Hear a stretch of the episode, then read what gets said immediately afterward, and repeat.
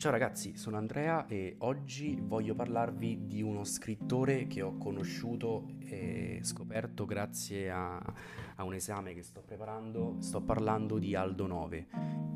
Allora, innanzitutto chi è Aldo Nove? Aldo Nove è uno pseudonimo di Antonio Centanin, che è uno scrittore e un poeta italiano. Lo pseudonimo trae la sua origine da una frase, Aldo dice 26 per 1, che è una frase presente nel telegramma diffuso dal Comitato Nazionale di Liberazione Alta Italia eh, nell'aprile del 45 per comunicare il giorno, il 26, e l'ora, luna di notte, in cui dare inizio all'insurrezione dei partigiani a Torino nella guerra di liberazione dall'occupazione nazista.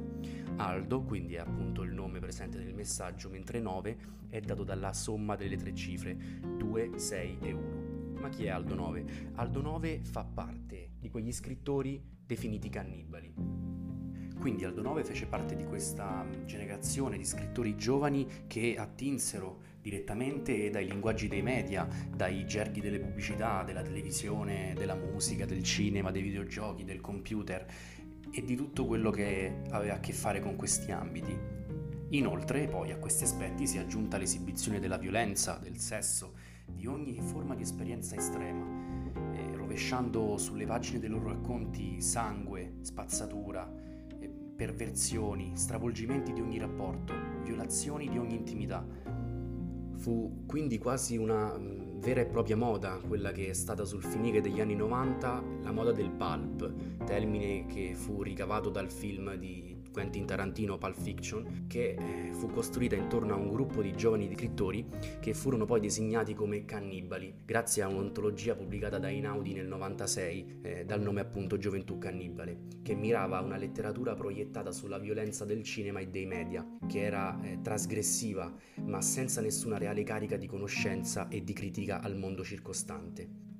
Ed è Nanni Balestrini a descrivere questa nuova letteratura, questo nuovo tipo di scrivere come una scrittura improvvisa, inaspettata, che rompe tumultuosa e irriverente, liberando un magma fluttuante di impulsi e desideri, speranze e delusioni, passioni e paure. I giovani scrittori si appropriano disinvoltamente dei loro linguaggi e li utilizzano come dei semplici materiali verbali, per rappresentazioni grottesche, ironiche, tenere e feroci una lingua orale e multiforme che contiene anche quella con cui il lettore pensa e in cui si esprime, una lingua che ci fa toccare le vibrazioni dei mondi in cui siamo immersi, che ci invade con i ritmi delle vite che ci attraversano, che grida e sussurra i nostri orrori e le nostre felicità.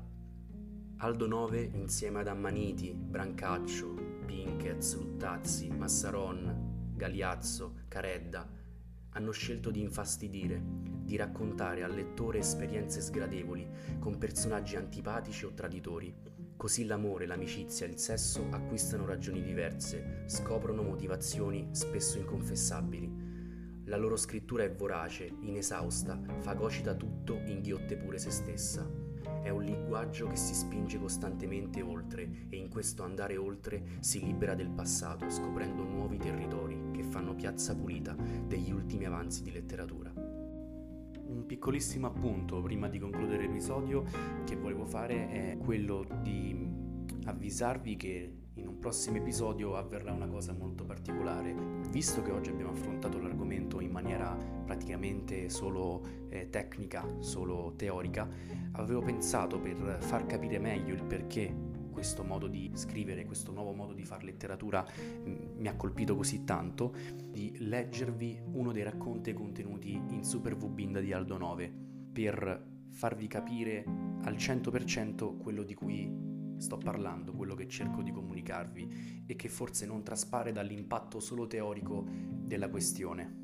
In ogni caso, se questo episodio vi è piaciuto o vi ha incuriosito, ovviamente non perdetevi il prossimo se volete rimanere sempre aggiornati vi invito a seguirci su Instagram e niente, quindi ci sentiamo al prossimo episodio.